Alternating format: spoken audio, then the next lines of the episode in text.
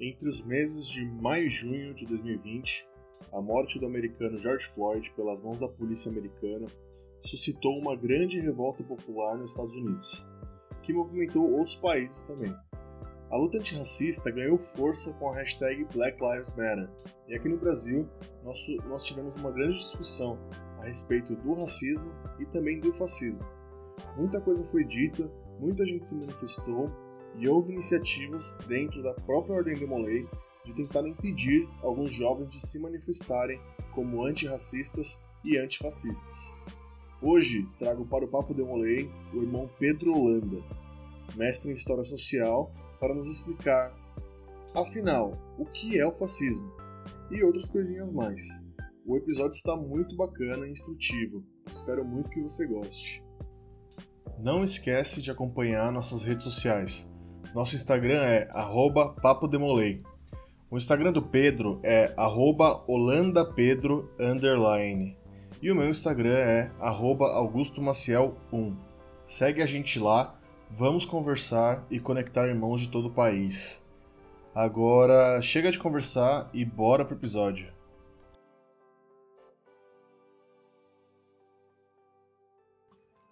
Bom, irmãos, está começando mais um Papo Demolei e hoje convidei o irmão e tio Pedro para a gente conversar sobre um assunto de extrema relevância para tanto para a Arena Demolei quanto para a sociedade brasileira.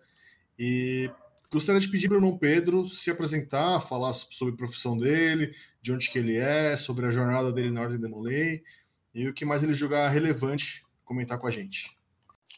Olá, boa noite. Antes de, antes de mais nada, agradecer o convite. Como você disse, eu sou Pedro, sou historiador, mestre em História Social, professor da Educação Básica. E minha jornada na Ordem Demolei começa em 2006. Fui mestre conselheiro do meu capítulo, sou do interior do Ceará, é, do capítulo Cidade de Iguatu. Fui mestre conselheiro no meu capítulo, fui mestre conselheiro estadual do meu estado. E hoje sou presidente do Conselho Consultivo do capítulo. Né? Estamos aí para tentar contribuir da melhor forma possível nesse debate. Nós hoje vamos falar um pouco sobre fascismo, que é um tema que entrou em alta aí nas últimas semanas. É, lembrando que a gente está gravando esse podcast em junho de 2020 e o professor Pedro, irmão Pedro, no caso, né, foi convidado aqui para falar um pouco, explicar um pouco sobre o fascismo e dar uma contextualização histórica sobre isso. Então, vou começar com a primeira pergunta clássica: o que, que é realmente o fascismo, Pedro? É, pois é, e acho que é importante que a gente comece por aí, né, para que muita gente acaba tendo outros tipos de informação que deturpa um pouco o que é o termo, né? E é um termo que hoje a gente está em junho de 2020 ganhou muita força, mas que já vem sendo trazido aí há alguns anos, né, é, mundialmente e aqui no Brasil algumas pessoas já têm comentado sobre isso. Mas o que é fascismo, né? O fascismo, é, ele surge na década de 20, lá na Itália. O fascismo clássico é, surge na Itália. Embora tenhamos outros regimes que vão ser fascistas é, em outros países com características um pouco mais é, próprias, mas com a mesma base. E o que é fascismo? Né? Fascismo é o uso do ódio como política. Tá? Então vamos contextualizar aqui. Surge na Itália, na década de 20, a partir do final da Primeira Guerra Mundial. Né? A Primeira Guerra Mundial se encerra ali em 18 e a Itália ela está destruída pela guerra, com alto índice de desemprego, miséria e após a guerra houve um, um tratado que finalizou essa guerra, né? que colocou as disposições para os países derrotados que é o Tratado de Versalhes. A Itália, embora ela tenha sido neutra no início, ao final da guerra ela estava lutando ao lado dos vencedores e ela esperava uma certa compensação, o que não houve. Então essa Itália fica destruída e essa não compensação leva aí a um a, a um nacionalismo extremado em que há um ressentimento muito forte e essa Itália ela está completamente destruída. Então nós vamos ver surgir políticos que vão, figuras que vão é, propor uma solução mágica, rápida e fácil para restaurar a Itália. levando em consideração, explorando aí esse sentimento, esse ressentimento pós Primeira Guerra. E aí, lembrando aos italianos desse sentimento nacionalista, das glórias do passado. Então, essa é uma característica também dos regimes fascistas, né? O, a glória do passado, re, o retorno a essa glória ao passado, é, como buscar ainda mais é, estruturar esse sentimento nacionalista. No caso italiano, isso é muito fácil, né? E o Mussolini, que é a figura que vai surgir nesse contexto, um ex-combatente, jornalista, vai é, levar aí adiante o discurso de glórias do passado, do passado de glória romano, né? De que os italianos foram feitos para conquistar o mundo. Então, essa solução para a crise passava por um Estado forte, autoritário e expansionista. Então, além disso, né, como essa seria a resposta para a crise, um Estado, um governo forte. E ele vai ter apoio de um, de um grande amplo número ou, ou grupos sociais, né, desde desempregados, ex-combatentes, e principalmente a pequena burguesia e o grande capital. Além da igreja, né, que a gente vai já falar sobre isso. Mas por que, que, que esses grupos estão apoiando aí o Mussolini? Porque eles estão vendo um, logo ali do lado, na Rússia, a expansão do socialismo. 1917, a Revolução Russa, a Revolução Russa acaba sendo vitoriosa e há uma superação do capitalismo aí na Rússia revolucionária. E aí essa Rússia depois, a partir de 22, vai ser governada pelo Stalin, e a partir de, de 30 o Stalin também vai dar ares autoritários.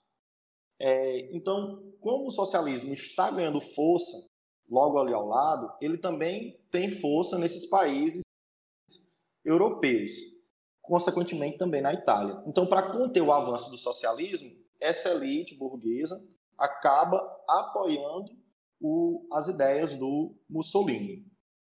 Bom, é nesse sentido aí que o fascismo nasce. Por quê? Ah, e isso é, eu também preciso deixar claro. Por que, que essa burguesia apoia?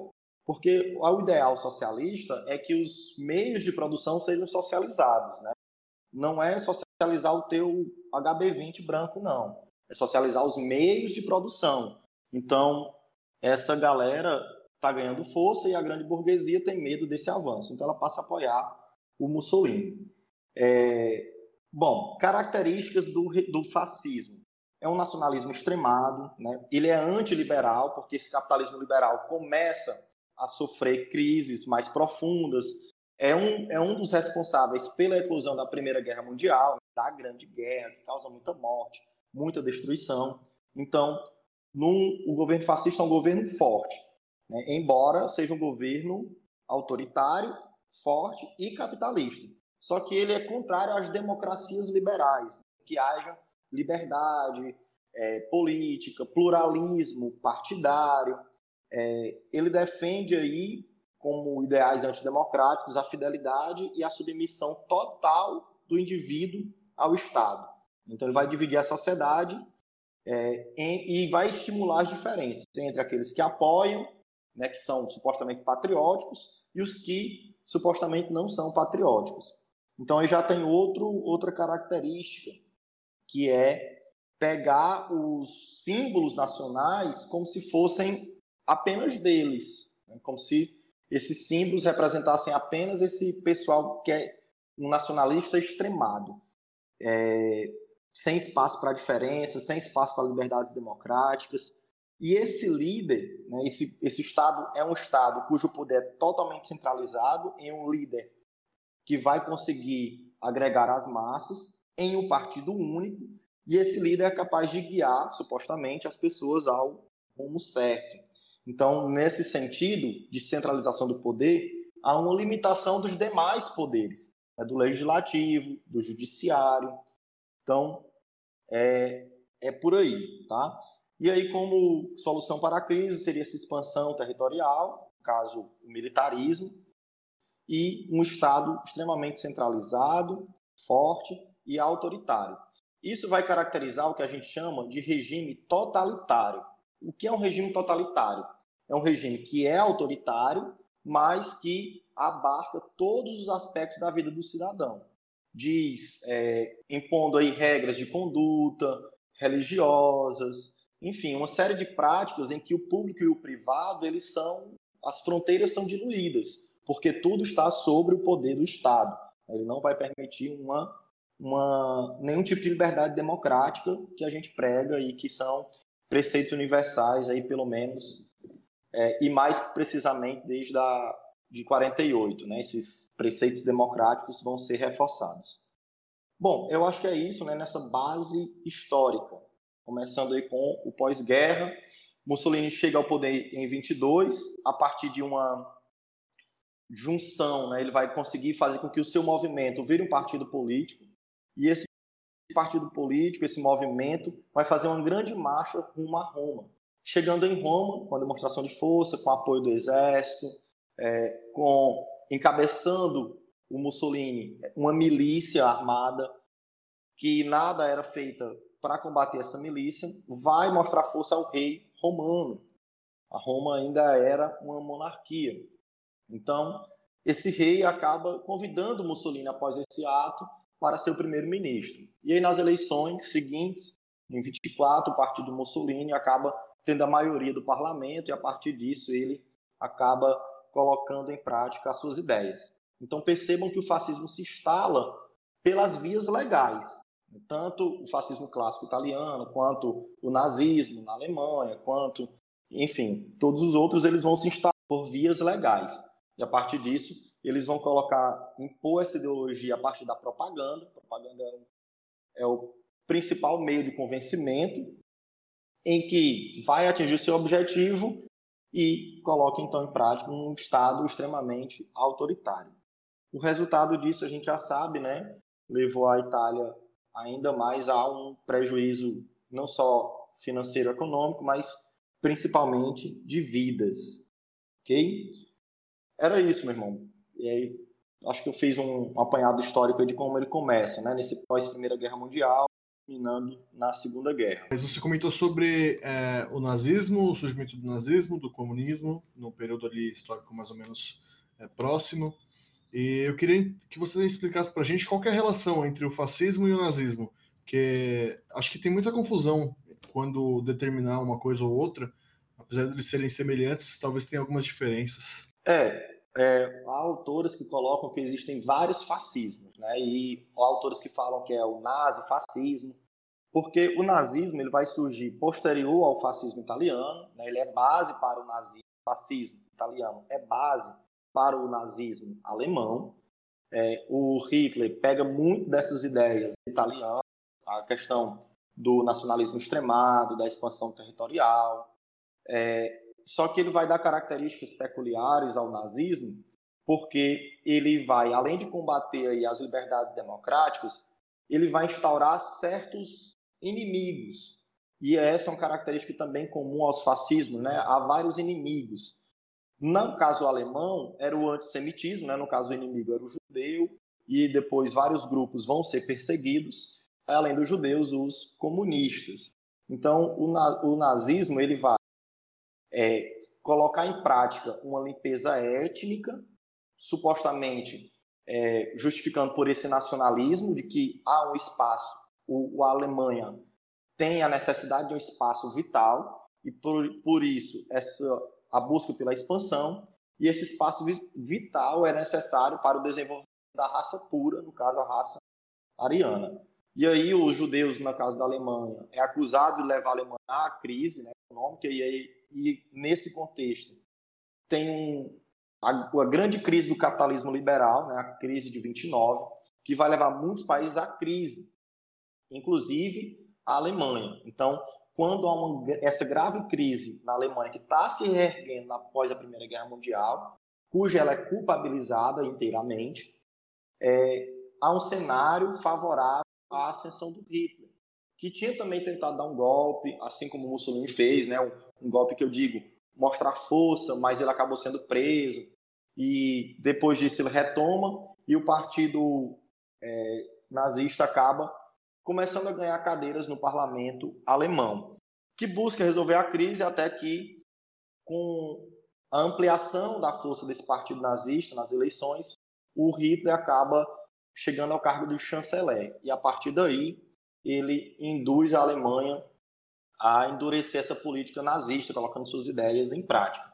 Então, o nazismo ele surge um pouquinho depois do fascismo, mas tem sua base as mesmas características, né? O retorno às glórias do passado, a busca pela expansão territorial, o antidemocrático, né, contra qualquer liberdade democrática, o anticomunismo, e aí o comunismo era uma também um, uma política ideológica e econômica forte, né? Estava ali crescendo na Europa, principalmente no pós Primeira Guerra.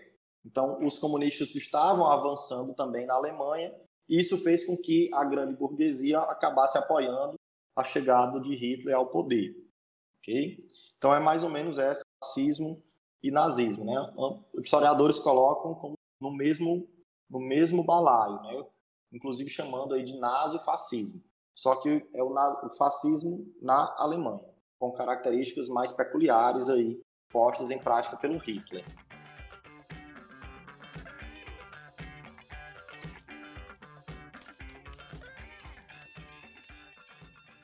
É, eu queria entender se a gente consegue fazer uma, traçar uma correlação entre as ditaduras brasileiras, tanto a de Vargas quanto a militar, com as ideologias e as práticas é, nazifascistas. Sim, a, varguista é mais próxima porque ela é mais próxima temporalmente. Né? E aí é, já é importante deixar claro que esse fascismo que a gente está falando hoje, em 2020, em junho de 2020, ele não se instaura da mesma que se instalou no começo do século passado.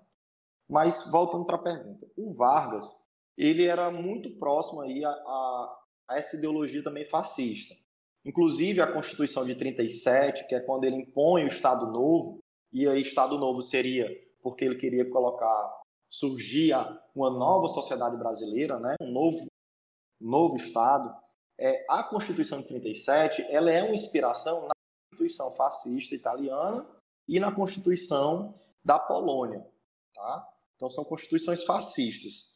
Que o Vargas vai fazer muito uso da propaganda, vai colocar todos os movimentos políticos na ilegalidade, deixando. E aí há uma diferença, né? ele não deixa só um partido único. Não existia o partido do Vargas, porque ele coloca todos na ilegalidade. Inclusive o partido aí que colocou ele, o, o movimento político, aliás, que leva o Vargas ao a declarar uma, uma ditadura em 37. Tá? A, a de 64 ela é mais um Estado autoritário, porque há uma diferença entre autoritário e totalitário. Todo Estado totalitário ele é também autoritário, mas nem todo autoritário é totalitário. Como assim? Porque quando eu falo autoritário, eu não, eu, o Estado se limita a algumas questões. Ele não vai buscar aí é, as questões privadas, né, de ordem privada. No Estado totalitário, não, ele é total. É, a de 64 foi um Estado, foi uma ditadura extremamente autoritária que também fazia uso de justificativa de avanço do comunismo. É engraçado como esse espantalho do comunismo no Brasil ele é usado, né? sendo que o movimento no Brasil nunca foi forte o suficiente. Nunca houve um, uma revolução comunista no Brasil, no, no tipo, né? Embora ainda se tentasse ali na era, na era Vargas, mas não é um movimento que tenha força que justificasse as ações autoritárias. Mas ele é utilizado nesse sentido. Não sei se eu respondi a, a pergunta, mas é por aí. Acho que sim. Nesse, nessa questão do, do. É o plano Corren, né? Na época, era o nome? É. Isso. Né, que era um plano fake, né? Era uma é, era um plano. Sim, que posteriormente é, alguém do, dos militares assumiu ter feito, uma coisa assim. Eu lembro de ter ouvido isso. Os integralistas. Integralistas. Exato. É, era um plano fake, né? Apenas para servir como justificativa para o uso da Lei de Segurança Nacional, que colocava o Estado brasileiro em estado de sítio. Então, Vargas fecha o Congresso e impõe a ditadura varguista, que vai até 45. E ele só vai romper com esse fascismo quando a Segunda Guerra Mundial acaba colocando ele contra o, os regimes fascistas, uma vez que o Brasil era dependente dos Estados Unidos. Então, ele acaba tendo que declarar guerra também, já no final da guerra, aos aos fascistas e nazistas. Bom, continuando aqui na nossa, na nossa pauta, no nosso tema, é, agora que você descreveu um pouco sobre o que é ser fascista, o que é o fascismo, vamos para o oposto disso. O que é ser antifascista? Bom, é, aí aqui é bastante importante, né, porque foi um movimento que ganhou todas aí as ilustrações né, de antifascista. E aí é preciso deixar claro que fascismo também é um movimento histórico. Ele também tem aí sua historicidade. Ele vai compreender questões de classe, né, com uma pauta anti-opressão, anti-racista, né, e aí a gente percebe como essas pautas caminham juntas e defende uma ação direta.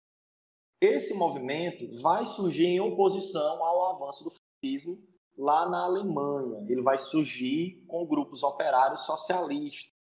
É, portanto, esse é um movimento também anticapitalista. Porque a gente precisa deixar claro que os movimentos fascistas são capitalistas. E calma, se tu é um capitalista, não necessariamente tu é um fascista, tá? Mas o movimento, ele é tem a sua base econômica no capitalismo.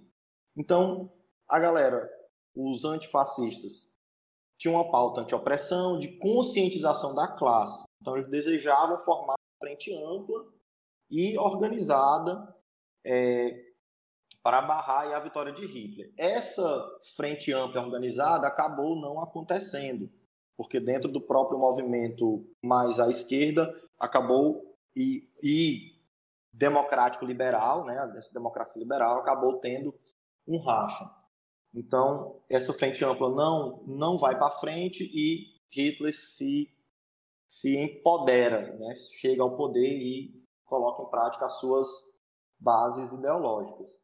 Então, é um movimento revolucionário e anticapitalista. Né? Por que, que é anticapitalista? Por que, que eu estou ressaltando isso? Porque é um movimento aí que ele entende que para acabar essas opressões é preciso atacar a raiz do problema. E qual seria a raiz do problema? Para esse movimento seria o sistema capitalista, que é um sistema que não busca a superação das crises. Né? Por exemplo, não, ele não quer acabar com a fome no mundo. Por exemplo, existe hoje há dados da ONU que informam que o mundo já produz comida suficiente, alimento suficiente para três vezes mais do que a população. E por que, que ainda existe fome? Porque a população porque a, a alimentação acaba sendo uma mercadoria. Então tem todos esses meandros do sistema capitalista que eu acho que a gente não deve enveredar por aí porque acaba sendo uma discussão mais ampla. Mas o movimento, ele é, ele tem história. Ele surge na Alemanha para conter o avanço do nazismo. E aí o seu símbolo, né, vocês já devem ter reparado, né, as bandeiras pretas e vermelhas são bandeiras o preto do anarquismo e o vermelho do comunismo. Então, é, remetendo aí aos movimentos que vão dar origem ao antifascismo. Certo? Certíssimo. Hoje em dia tem muita discussão de onde a gente vai colocar o fascismo e o nazismo na história, é, naquelas coordenadas políticas, né, que tem bastante na internet. Uhum. É, Queria que você explicasse para a gente se essas ideologias elas são de esquerda ou de direita, no que a gente entende hoje por esquerda e direita. Como que a gente consegue fazer essa, essa comparação? Tem como? É, infeliz... assim, hoje a gente passa cada vez mais forte né, por um revisionismo histórico, por um negacionismo da ciência e tudo mais.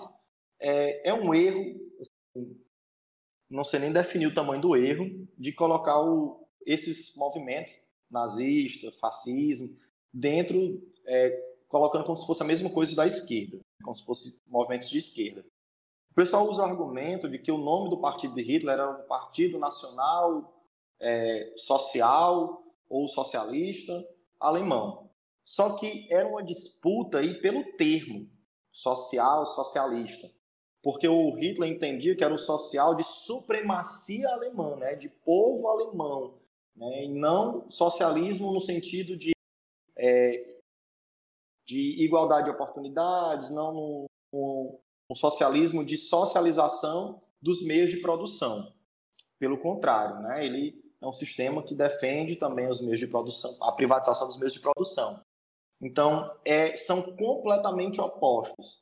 Só que o pessoal usa o que alguns, inclusive, algumas pessoas que mexem com mídia social colocam como a teoria da ferradura, né? Se a gente pegar uma ferradura, é como se os opostos fossem bastante próximos, mas eles são completamente opostos, tá?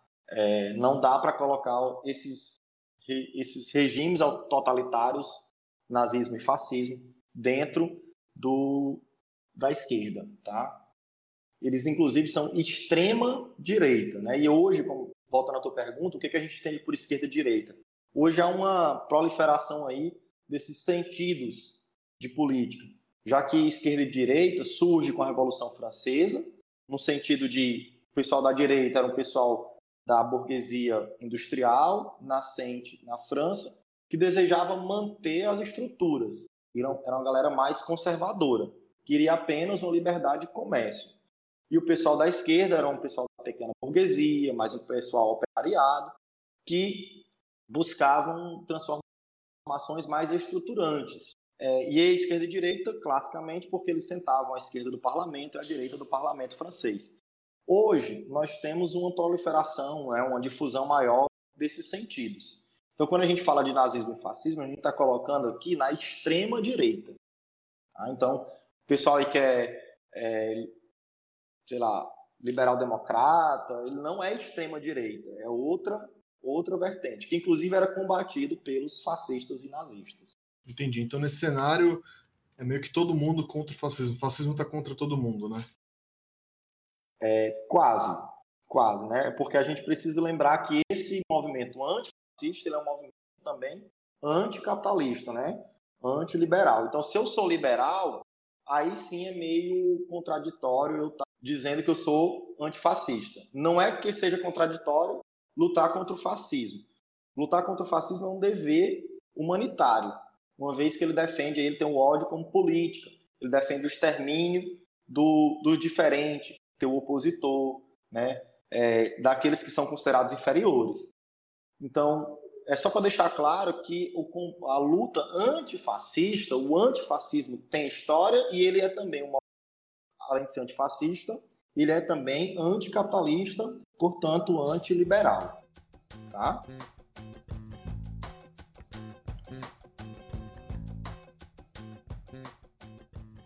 Como que você entende que é o papel da Ordem de Molay na interpretação desses fenômenos? A Ordem de Molay ela é uma instituição que defende as liberdades.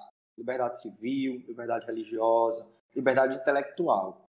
Pautada na tolerância, pautada aí no, em todas as nossas virtudes.